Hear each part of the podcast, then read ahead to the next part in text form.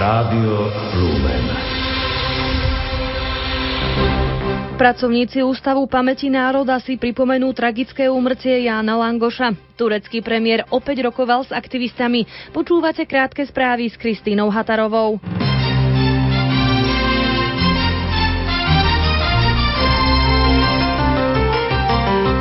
Poisťovanie manažérov štátnych firiem za ich osobné zlyhania sa uskutočňuje aj naďalej za štátne peniaze, informoval o tom poslanec za SDK UDS Miroslav Beblavý. Zmluvy, ktoré štátnym manažérom umožňujú preplácanie poistného za ich vlastné zlyhania, boli údajne zavedené už za druhej vlády Mikuláša Zurindu. Upozornil na to hovorca rezortu dopravy Martin Kóňa, ktorý tak reagoval práve na vyhlásenie poslanca Miroslava Beblavého. Podľa Martina Kóňu tak šéf Bratislavského letiska zdedil zmluvu, ktorá mu poskytuje náhrady po svojich predchodcoch. Šikanovanie, zastrašovanie, hrubý nátlak a diskrimináciu mala na vlastnej koži pocítiť bývalá dôstojníčka vojenskej spravodajskej služby poručíčka Katarína Svrčeková, aby nevyšli na vonok okolnosti údajného tunelovania VSS. Minuloročnej výsluchy bývalej dôstojníčky vojenskej spravodajskej služby poručíčky Kataríny Svrčekovej boli podľa stanoviska vojenského spravodajstva vykonané v súlade so zákonom. VS tak reagovalo na jej obvinenia. Vojenské spravodajstvo zároveň pri pripomenulo, že dôstojníčka mala vždy možnosť uplatniť ochranu svojich práv, a to priamo pri vykonávaní bezpečnostného pohovoru, ale aj následne pri uplatňovaní svojich námietok, sťažností alebo iných podaní. Pracovníci Ústavu pamäti národa za účasti predsedu správnej rady UPN Ondreja Krajňáka si položením venca k pamätnej buste na námestí SMP v Bratislave pripomenú 7. výročie smrti Jána Langoša. Spoločne si tak uctia pamiatku zakladateľa UPN, ktorý tragicky zahynul 14. júna 2006 pri autonehode. Zo sveta zástupcovia tureckého hnutia organizujúceho protesty proti tamojšej konzervatívnej vláde sa opäť stretli s premiérom Erdoganom, ktorý sa s nimi snažil vyriešiť čoraz napätejšiu situáciu potom, ako aktivisti opakujúci park na námestí, okupujúci park na námestí Takšim v Istambule odignorovali jeho poslednú výzvu, aby odišli. Ľudové hlasovanie vláda svojim odporcom ponúkla ešte v stredu, od čoho si sľubovala návrat situácie do normálu. Okupácia parku aj každodenné demonstrácie v Istambule Istambule a Ankare však pokračujú. Hlavným predmetom protestov pritom nie je samotná prestavba parku, ale politický vývoj v krajine. Český prezident Miloš Zeman sa zíde na úrade vlády s premiérom Petrom Nečasom. Ten by mal policajné zásahy na svojom úrade i ďalších miestach vysvetliť v parlamentnej snemovni. O tom, či Nečasov kabinet krízu prežije, budú rokovať politické strany. Počasie. Cez deň bude prevažne polooplačno, jedinele sa vyskytnú prehánky alebo búrky. Najvyššia denná teplota vystúpi na letných 22 až 29, na horách vo výške 1500 metrov na 15 stupňov. Fúkať má severozápadný až severný vietor do 5 metrov za sekundu. Aktuálnu situáciu na cestách ponúka Stela Centrum dopravných informácií. A opäť začneme dopravnou nehodou. Jej následky odstraňujú medzi Kalnou nad Hronom a Šarovcami. Úsek je neprejazdný. Obchádzka vedie cez Tekovské lužany.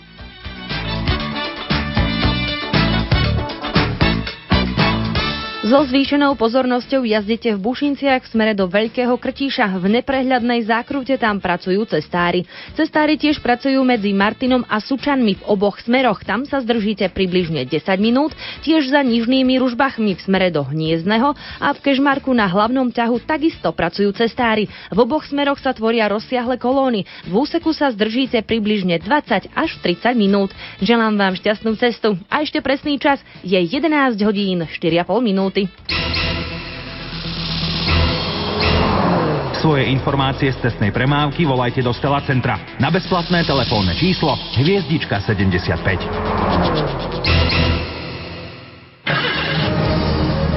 K istotám prejazdu autom patrí aj poistenie auta. Ponúkame vám ho aj na našej stránke www.lumen.sk.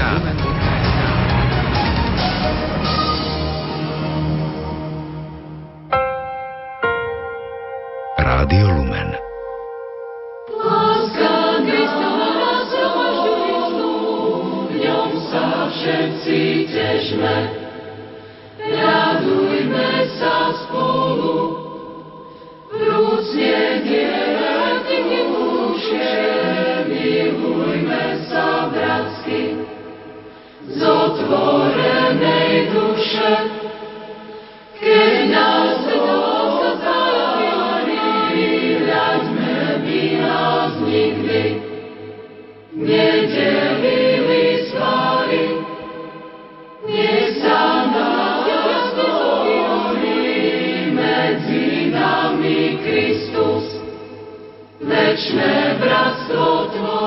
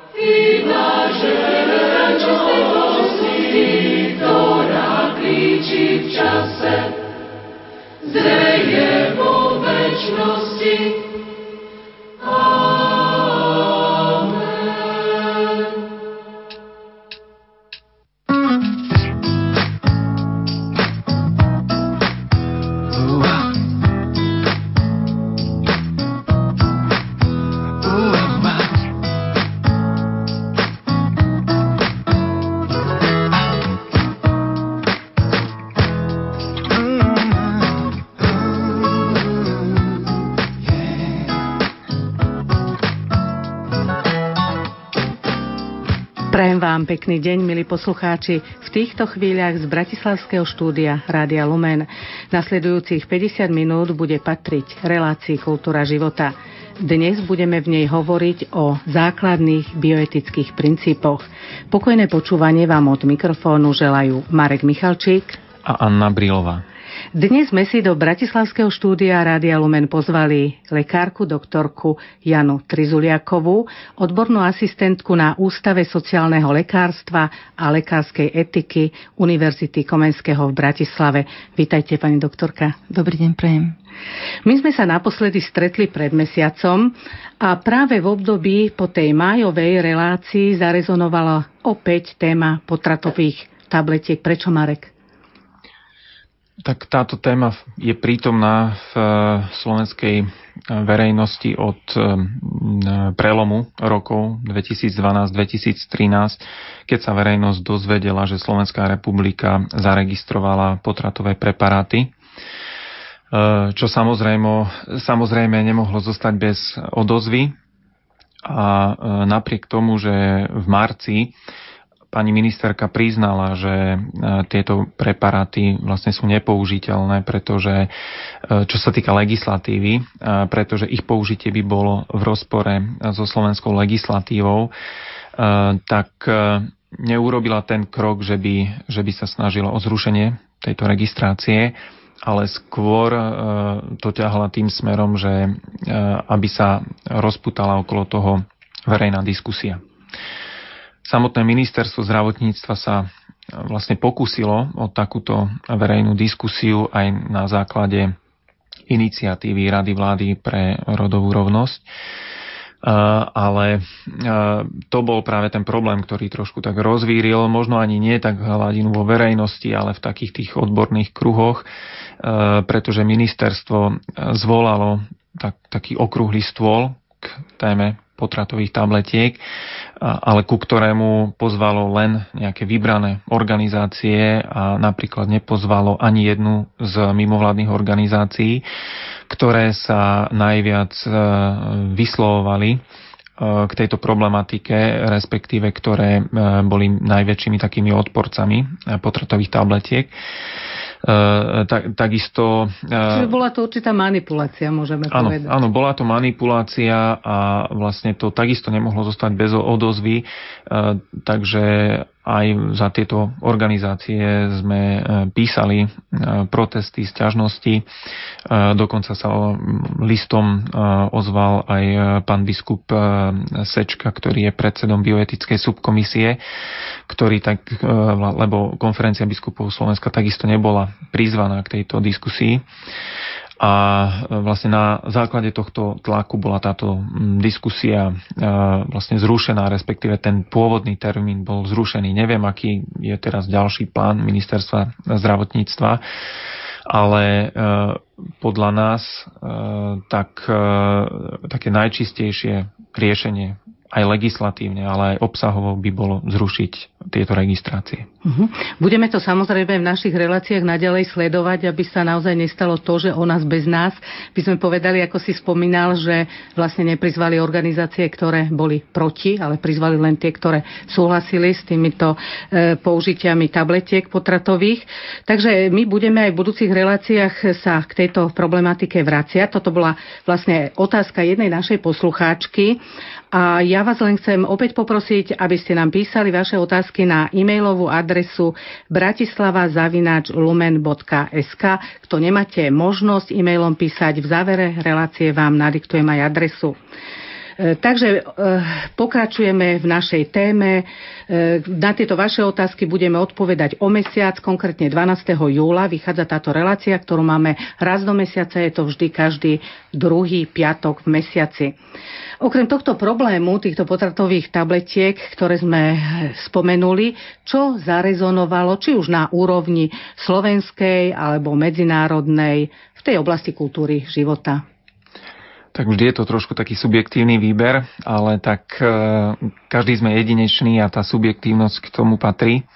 Mňa osobne za posledný mesiac e, asi najviac e, zaujal taký historický rozsudok, ktorý padol v Spojených štátoch amerických, eh, keď bol odsúdený eh, na trest smrti jeden lekár, potratár, ktorý vlastnil potratovú kliniku a bol usvedčený z usmrtenia minimálne troch novorodencov.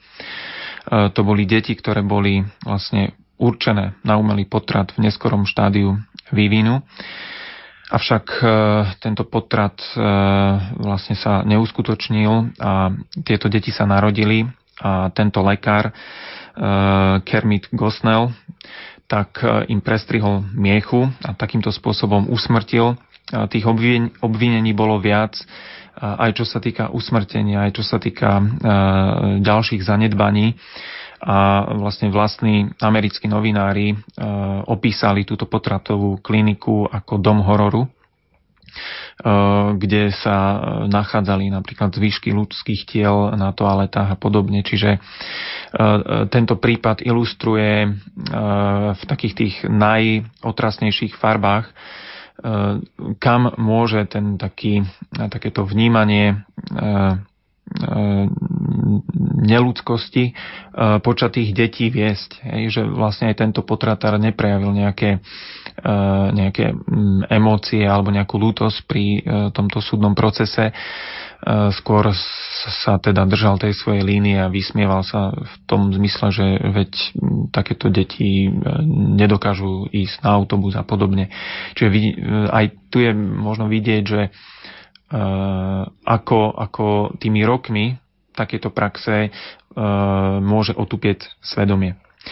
K tomuto ja by som mal len jeden taký kratučký komentár k našej spoločnosti, vlastne, v ktorej žijeme, že až, až takéto prípady, až, až e, my keď niečo vidíme, e, mnohí hovoria o tom, že žijeme vlastne vo vizuálnej dobe, v ktorej je dôležitejší obraz e, alebo vyvolanie emócie ako, ako fakt ako, ako rozumové argumenty. A e, myslím si, že aj tento prípad to ukazuje, že až keď vlastne tie deti sa narodili, až keď ich bolo počuť, až keď vlastne tí kolegovia tohto e, lekára e, sami nedokázali spolupracovať na týchto hrôzach, tak až vtedy boli schopní e, niečo urobiť.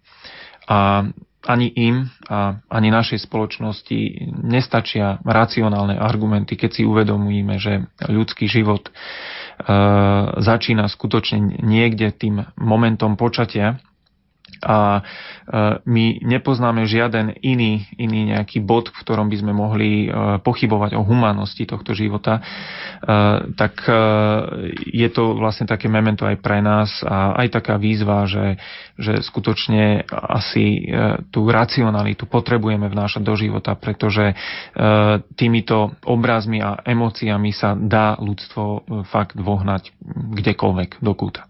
Mm, ďakujem pekne, Marek. Sú to také aj smutné informácie. E, pani Trizuriaková, my sme sa ešte predtým, ako sme začali túto reláciu, trošku rozprávali a tiež ste spomenuli určité prípady, ktoré možno už nie sú až také ťažké na počutie. Môžeme ich spomenúť, čo sa týka v poslednom období, čo sa deje v tej kultúre života. Tak mňa ako mamu a tiež aj ako učiteľa zaujala jedna správa, ktorá prišla z Chorvátska a ktorú súvisí so vzdelávaním detí a so vzdelávaním e, práve čo sa týka úcty životu, e, úcty k rodine, e, k rodičom, k partnerom, k manželovi a k budovaniu vzťahov. A hlavne tá správa hovorí o tom, že bola zvrátená situácia výučby alebo vzdelávania už malých detí k rodovej rovnosti. Takže toto je taká správa z Chorvátska, ktorá, ktorý sa teším, že to nebude, to, čo bolo pripravované. A potom minulý týždeň taká ďalšia správa od e, susedov.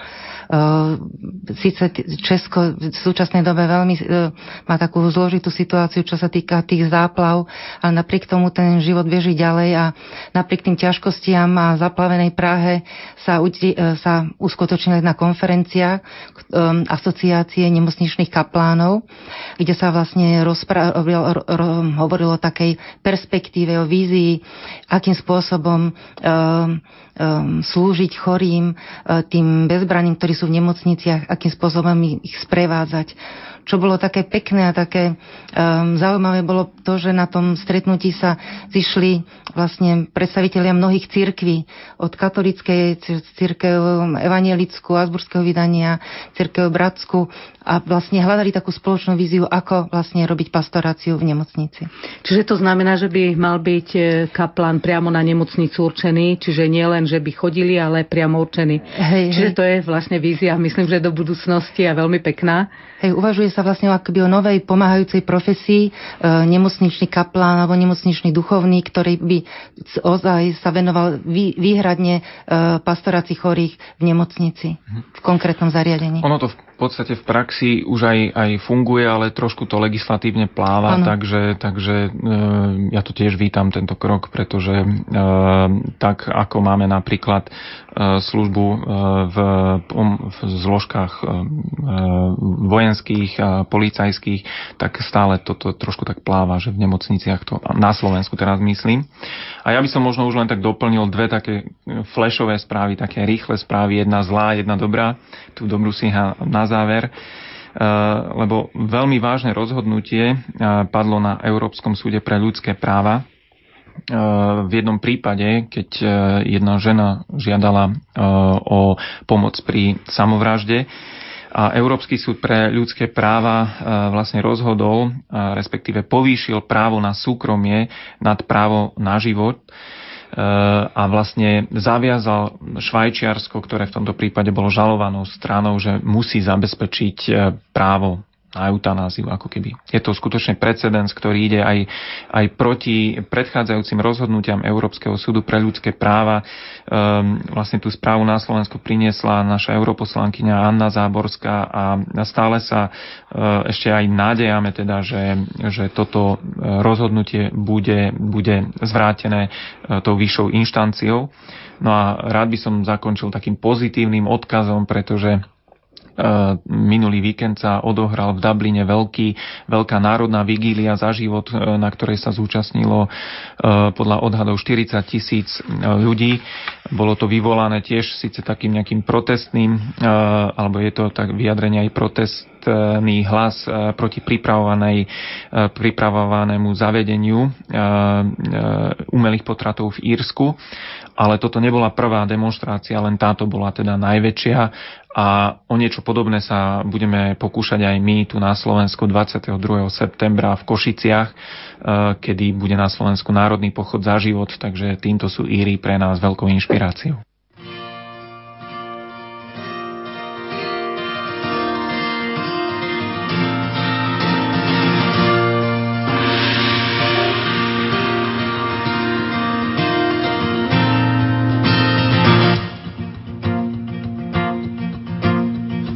Len zmes rodičov, zbierka molekúl.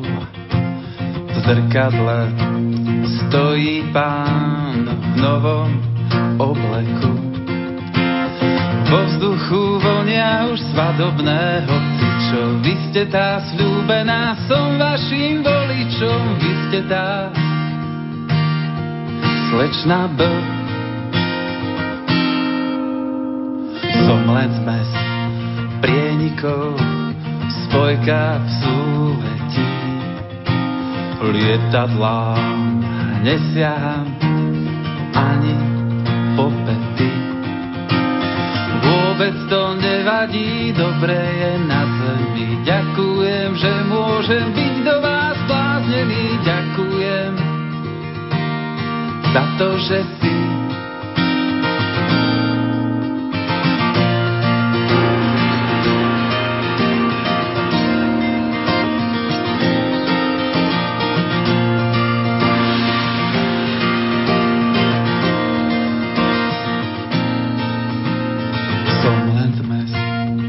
rodičov, zbierka molekúl.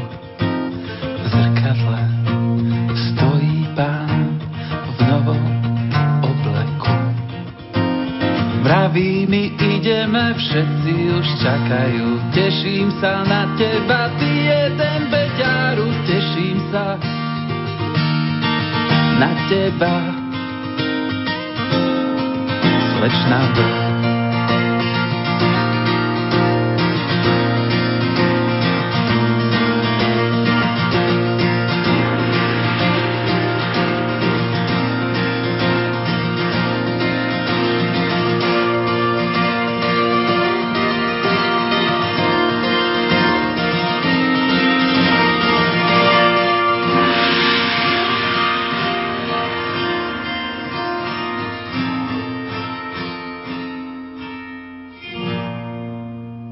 Počúvate reláciu Kultúra života a v tejto časti budeme hovoriť o základných bioetických princípoch s doktorkou Janou Trizuliakovou. Ešte predtým, ako konkrétne sa zameráme na tieto pre- princípy, skúsme sa zamyslieť nad tým, čo je to vlastne bioetika, čo pod tým rozumieme, pani doktorka. Tak bioetika je jedna dnes, dnes um, rešpektovaná oblasť, vedecká oblasť, ale aby sme vedeli, kde sa pohybujeme, spadá do oblasti filozofie. Um, Zoberme si filozofiu ako takú veľkú množinu, v, nej, pod, e, v tejto množine podnožinu etiku, e, v rámci etiky aplikovanú etiku a ešte takou z nej vychádzajúcou vlastne disciplínou um, medicínsku etiku alebo lekárskú etiku. Bioetika, ten názov, um, je terminologicky e, najširší. E, anglická alebo americká terminológia pod tým rozumie aj medicínsku etiku, ale u nás skôr pod bioetikou ide e, taká široká oblasť, ktorá vedecká disciplína, ktorá študuje etické problémy spojené s činnosťou človeka v oblasti medicíny, zdravotníctva a vlastne aj celej živoj prírody. Poďme teda k tým princípom. Marek, chcel si sa niečo spýtať? Môžeme ísť k tým princípom a potom prípadne sa spýtame. Takže aké sú tie princípy bioetické a možno tej lekárskej bioetiky? No tú lekárskú prax e, etika sprevádza vlastne odkedy lekárska profesia tu je. Každému rezonuje niekde v podvedomí meno Hipokrata, e, ktorým nejakým spôsobom e, sa viaže nejaké normy, nejaké pravidlá, nejaká prísaha, ako sa lekár má k pacientovi správať. A Hippokratová prísaha je aj takým zdrojom vlastne lekárskej etiky, ktorej vlastne vychádza to správanie alebo konanie lekára. Um, lekárska uh, etika je súčasťou, vlastne takou integrálnou súčasťou uh, medicíny a okrem Hipokratovej prísahy na ňu nadviazuje určité správanie, konanie uh, kultúry, židovskej kultúry.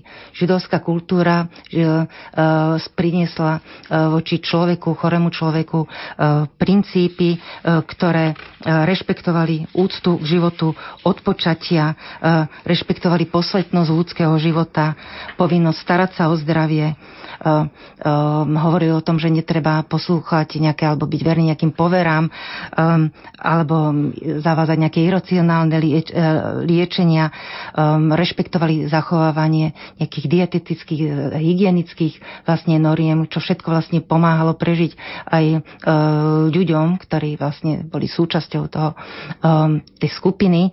A uh, boli to aj také pravidlá napríklad, uh, uh, ktoré uh, definovali vzťahy medzi ľuďmi, ako sa správať medzi muži voči ženám, ženy voči mužov, mužom, hej. Um, dôležitosť manželstva. A proste definovali nejakým spôsobom tie princípy aj tie sexuálne vzťahy.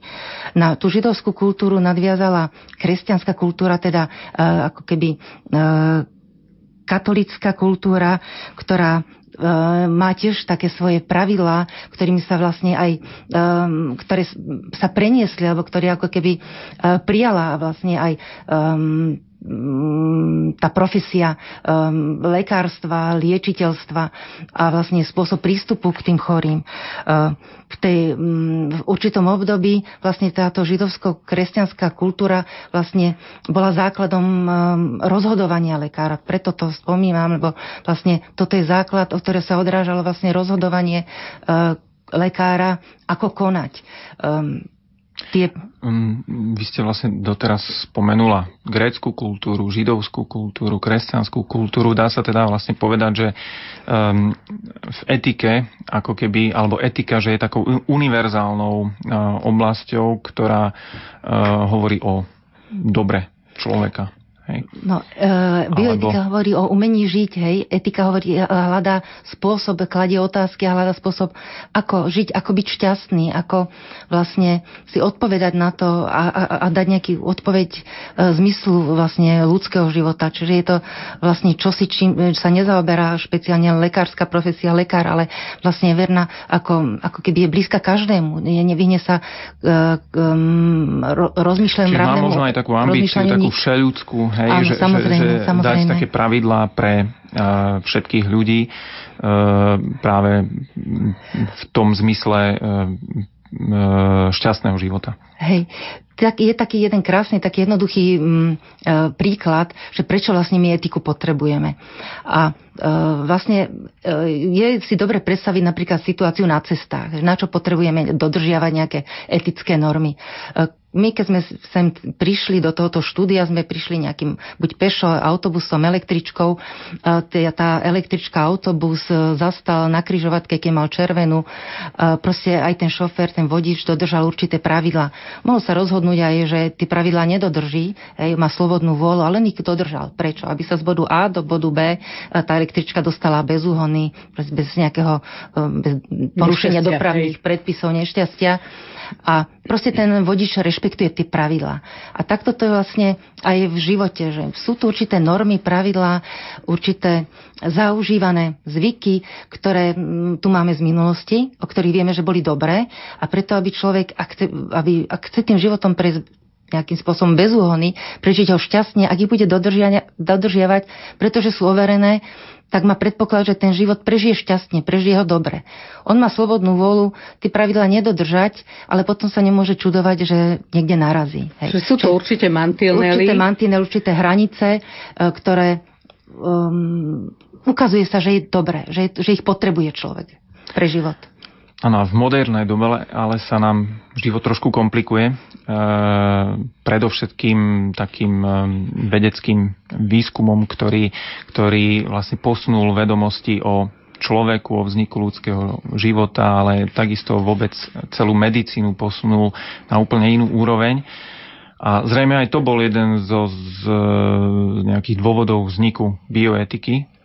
A vlastne tam, Chceš tam povedať, to niekde že sa začalo. to trošičku posunulo, tie, tie mantinely sa prekročili a Lebo preto... do toho, pokiaľ som si ja teda tiež niečo študoval, tak do tých nejakých 60 70 rokov de facto sme si vystačili s etikou a odvtedy hovoríme o bioetike. No, bioetika vlastne sa tu objavila v tých 60. rokoch minulého storočia, hlavne v krajinách, ktoré mali veľmi rozvinutú hospodárstvo, um, pravidlá, kde, začali, kde boli rešpektované ľudské práva, čiže v tej angloamerickej oblasti. A samozrejme súvisí aj s obrovským rozvojom technológií, medicíny uh, v týchto krajinách. Eh, práve ten, tá, ten rozvoj tých možností, ktoré medicína od polovice minulého storočia priniesla, nastavilo mnohé otázky, s ktorými dovtedy lekári, medicína konfrontovaná nebola. A na tie otázky bolo treba zodpovedať a týmto spôsobom nejakým, eh, a bioetika reaguje práve na tie nové situácie, nové dilemy, ktoré mm, skladú aj lekári, aj lekársky stav, čiže reaguje na lekár, teda etické dilemy. Tak môžeme ísť na tie princípy, aby sme aj sa my dozvedeli. No práve v v tých 60. rokoch sa hľadalo v tej medicínskej oblasti určitá taká báza, kde sa zjednotiť, čo je, e, či je možné nájsť určité princípy, aby sme na základe ktorých by sme sa vedeli postaviť a riešiť určité tie etické problémy, etické dilemy. A um, Boscham a Childress nám priniesli alebo zadefinovali, sformulovali štyri princípy, ktoré sa ujali a stali sa ako keby univerzálne um, a tieto princípy boli aj prijaté krížom vlastne akoby vo svete, pretože um, naozaj boli, boli tak, tak vytitrované, že boli ako keby akceptovateľné krížom cez kultúry. Hej. K tým princípom patrí princíp, e, v prvom rade princíp neškodenia, princíp prospešnosti, princíp e, svojbytnosti alebo autonómie a princíp spravodlivosti.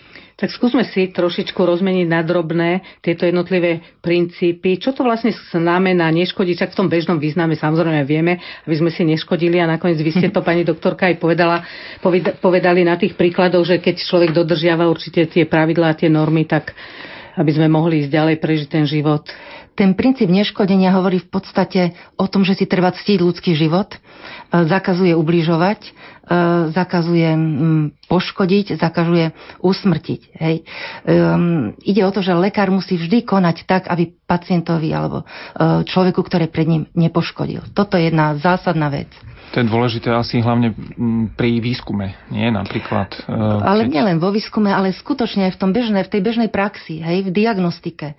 Vy musíte pracovať tak, musíte byť odborne zreli, fundovaní, musíte sa vzdelávať, kontinuálne vzdelávať, aby ste vedeli zdiagnostikovať, vedeli uh, nastúliť nejaký terapeutický postup, aby ste vedeli vyliečiť pacienta, minimálne ho stabilizovať alebo zaručiť, jednoducho pomôcť mu. Hej. Pani doktorka, dá sa to do dodržiava, alebo dodržiava sa to v dnešnej dobe? Trošku taká otázka na telo do vašich radov lekárskych? No v súvislosti práve s týmto princípom ja mám takú veľmi nedávnu, um, z nedávnych dní skúsenosť, keď tiež jeden môj blízky um, bol vyšetrovaný v nemocnici a vlastne ako keby určitej, na určitom stupni bola opomenutá diagnostika.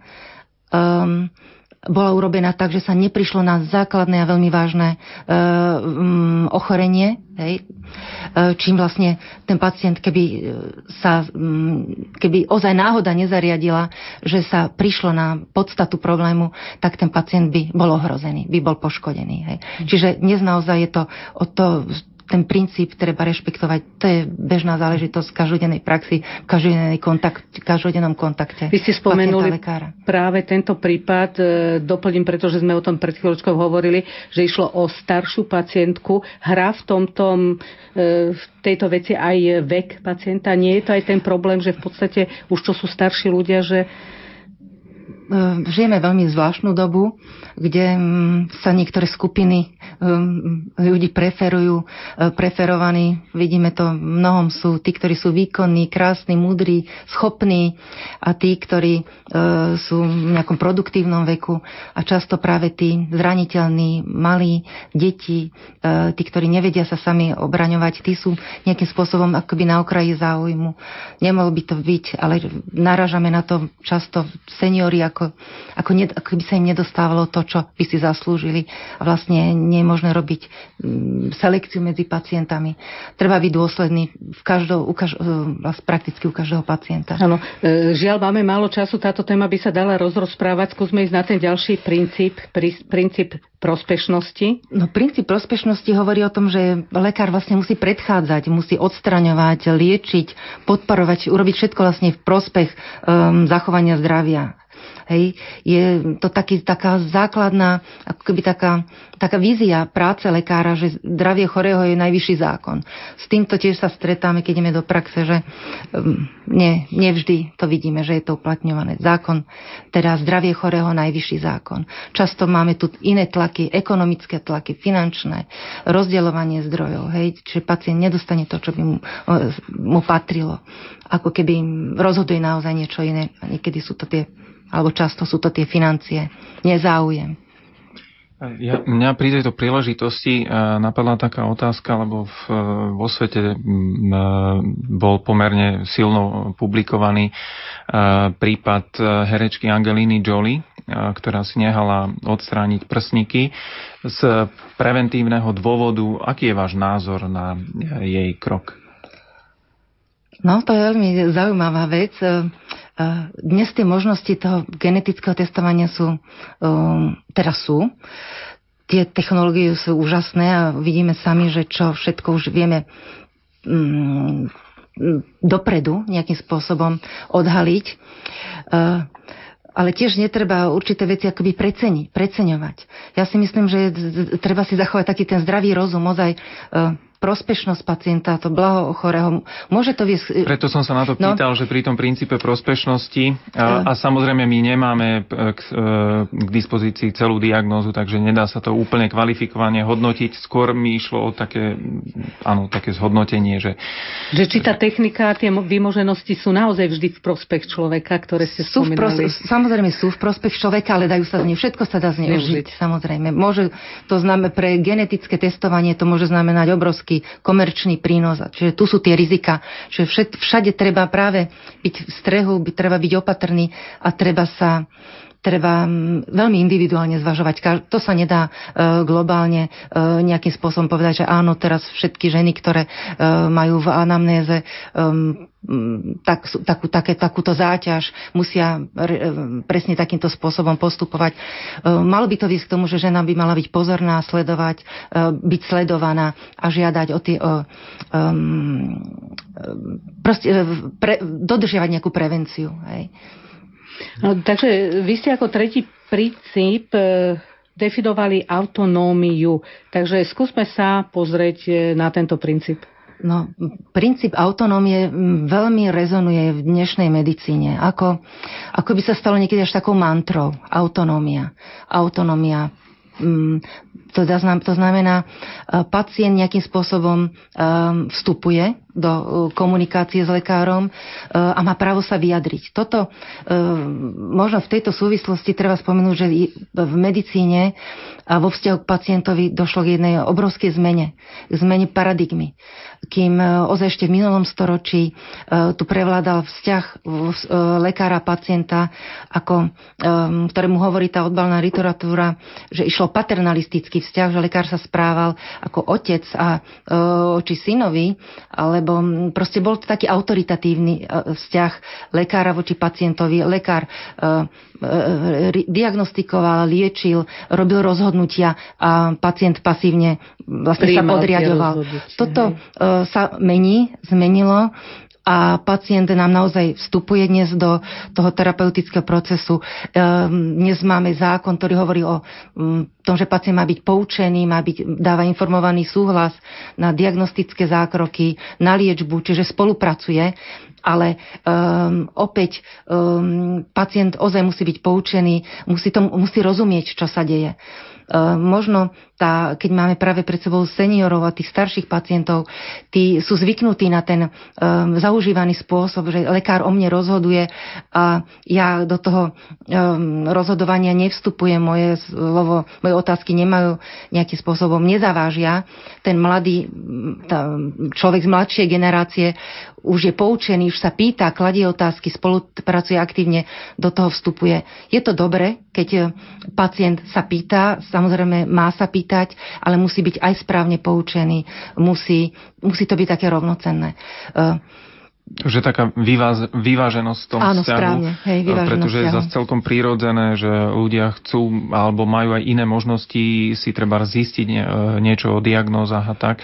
Takže e, zrejme je to skutočne tiež asi taká individuálny, e, individuálna záležitosť, že, ktorá závisí od osobnosti lekára a osobnosti pacienta. Okrem toho, toho vzťahu, ktorý dnes chceme, aby bol taký rovnocenný, aby pacient bol naozaj rovnocenným partnerom tomu lekárovi. Do toho ešte vstupujú, e, vstupujú aj ekonomické záležitosti a dnes miesto pacienta, z toho pojmu pacient sa používa často aj klient. Hej?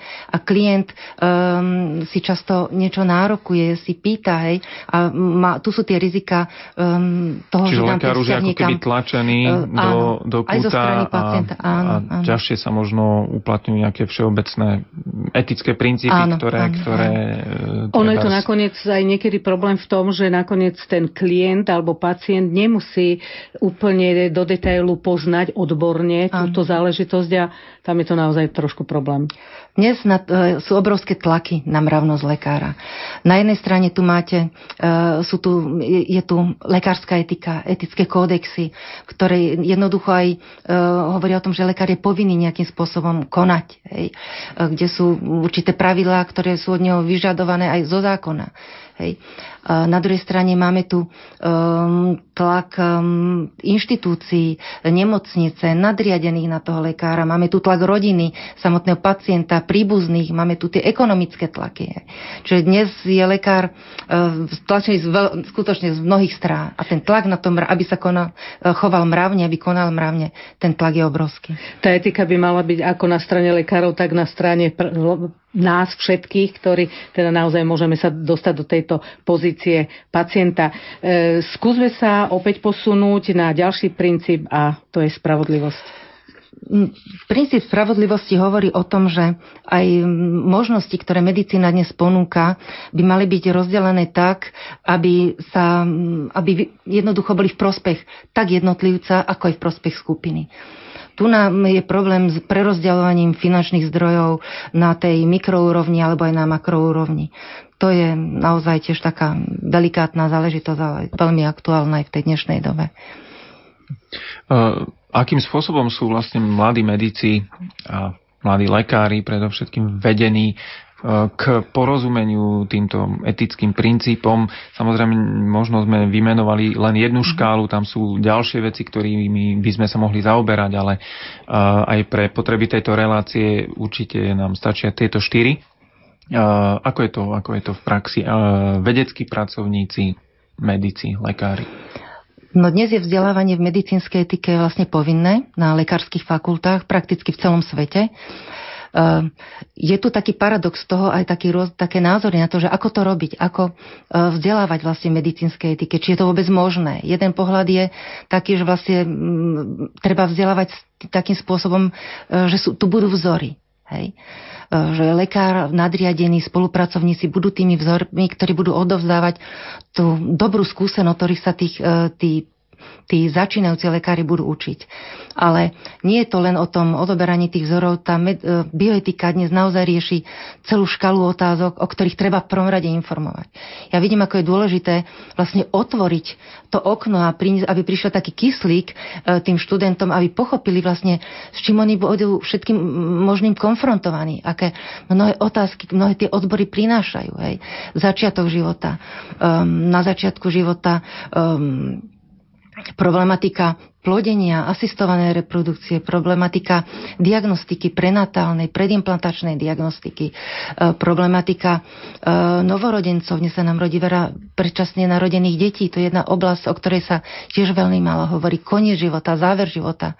Sú citliví študenti na, na tieto, alebo e, aj z mojej skúsenosti, ale aj keď tak som počúval niektorých e, medikov, e, tak som mal pocit, že etika bola vnímaná ako taká, taká ako ste povedali, povinný predmet, ale ktorý, ktorému nie je prikladaná dôležitosť. Oni prichádzajú s takými predsudkami. To musím povedať, prichádzajú s predsudkami. E, mne sa veľa, odzrka- veľa odkrie, keď čítam semestrálne práce. Každý študent na konci odovzdáva semestrálnu prácu, u nás si témy volia. A niekedy je to také, také, také zrkadlo toho, či, s čím oni prichádzajú. Veľa sa ako keby zlá a urobí už na stredných školách. Na stredných školách si študenti volia medzi etikou a náboženstvom.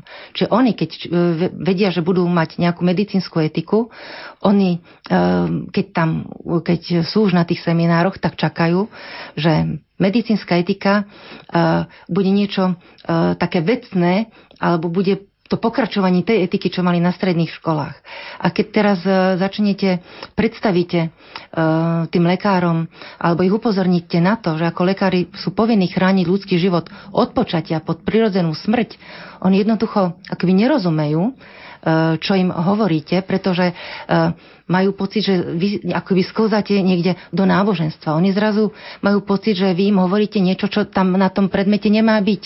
Oni že už to nie sú len vytknú, poučky, áno, ale že, je to taký áno. nárok na, na e, rozhodovanie sa v nejakej ťažkej situácii. Oni ako keby túto oblasť, ako keby takú tú úctu, naozaj tú dôslednú úctu k ľudskému životu od počatia po prirodzenú smrť radili ako keby do oblasti viery náboženstva, keby nerozumeli... Ako keby a etika patrila no. len do oblasti viery, teda... Takého sekulárneho humanizmu hej, a ako keby prirodzenými nejakými argumentami um, nebolo možné obhájiť úctu k ľudskému životu, hej, napríklad. Mhm. My sme tu vlastne aj v špecifickom rádiu, katolíckom rádiu. Um, ako je nejaký rozdiel medzi bioetikou, povedzme, uh, katolíckou a bioetikou nekatolíckou? Um, samozrejme, že je vlastne taký... Alebo od čoho to závisí, že vôbec existuje takýto odbor, alebo je to vždy skôr spojené s tým človekom, ktorý teda buď vyučuje bioetiku, alebo ju aplikuje, povedzme, vedec, hej, alebo um, Závisí to hodne od hodnôt, aké ako vy vlastne interpretujete tie, tie, veci, alebo celú tú oblasť, závisí hodne aj od toho, aké, je tam, aký je, aké máte vzdelanie, aké máte informácie, ako máte odbornosť, ako ste boli formovaní, samozrejme, aké máte svedomie, aké citlivé svedomie máte, ako ste empatickí, ako e, ste vzdelaní v, tých, e, v tom celom spektre tých e, tých smerovaní, tých etických ideálov, aké um, vlastne zahrňa uh, bioetika, ale samozrejme aj o tom, aký je ten váš hodnotový rebríček. To, to aké hodnoty človek, uh, lekár vyznáva, to vplyvňuje jeho rozhodovanie v oveľa väčšnej, väčšej miere, ako si sám myslí. A dnes, sme, dnes žijeme v takej dobe, kde je tá, tie etické ideály, tie, um, tie východiska sú rôzne. Hej? Ako keby existovali také dva prúdy, také dve smerovania. Ja veľmi zjednodušene to nazvem ako keby konzervatívny m, smer a taký liberálny alebo sekulárny, odborne sekulárny humanizmus. Um, um, v rámci toho sekulárneho humanizmu uh, sa vytratil ten vertikálny rozmer, hej, ktorý kedysi uh, lekár v tej svojej praxi uh, ako keby rešpektoval. To znamená vzťah k Bohu, hej, niečo nejaké transcendentno. A pohybuje sa len na tej uh, vedeckej, odbornej úrovni, v tej horizontálnej úrovni. A v tejto, na tejto úrovni uh, rieši tie, uh, tie veci. Uh, uh, Čiže ako keby ho nepresahovalo, hej, hej ešte hej. nejaké... Tam... My, my sme to z časy, mám pocit, že tak riešili aj v tej minulej relácii, kde sme hovorili o ľudskej dôstojnosti, ale tam takisto vlastne z toho mm, nejakým spôsobom vyplynulo, že, že, že sú to ako keby dva pohľady na človeka, Áno, ktoré, ktoré sa nedajú zladiť ako keby do jedného, ale, ale toto východisko pohľadu na človeka jednoducho je buď také, alebo onaké. Presne to, ako kto bude konať, to aj ten základný problém je pohľad na človeka, antropologický základ, ako vnímam človeka. Keď ho vnímam človeka ako ľudskú bytosť od počatia po prirodzenú smrť, uh, moje, východ, moje, moje konanie bude celkom iné, ako keď si vymedzím len určitý interval, ktorom človeka rešpektujem ako človeka, ako osobu. Hej? A tie, východ, tie riešenia budú diametrálne rozdielne. Je veľmi zaujímavé, napríklad e, vy prednášate na Slovensku práve tú etiku na Univerzite Komenského a jeden kňaz v Čechách, Marek Vácha, niekedy ho poznajú pod e, menom Marek Orkovácha, prednáša túto etiku na Karlovej univerzite. Viete si to predstaviť, že na Slovensku by kňaz prednášal na Lekárskej fakulte etiku? Ale viem si to predstaviť, lebo to aj bolo tak, keď sa začala... Prijali by ho študenti? No to je práve o, o, takej, o, tom, o tom učení sa počúvať sa navzájom. Hej? Ja tiež učím na verejnej vysokej škole, že treba, uh, informujem študentov o tých všetkých, o tom spektre tých etických ideálov. Hej. Ale napriek tomu, že človek má zostať nezaujatý a pove, pove, informovať, dať to spektrum, uh, veľmi často sa mi stáva, že dostanem tú otázku, a vy, um, Pani doktorka, vy máte aký? Aký je váš osobný postoj? Povedzte vy ten váš osobný postoj. A nakoniec e, to, čo zaváži, to, čo, na čo reagujú tí študenti, to je nakoniec naozaj tá osobná skúsenosť, tie osobné hodnoty, to osobné svedectvo, čo, čo, čo aj lekár dá um, a ktoré vlastne u tých študentov najviac zarezonuje. Máme ešte zo pár minút, také 4 minútky do konca našej relácie, takže možno také záverečné slovko od obých dvoch by som poprosila, ako by sme to tak zhrnuli.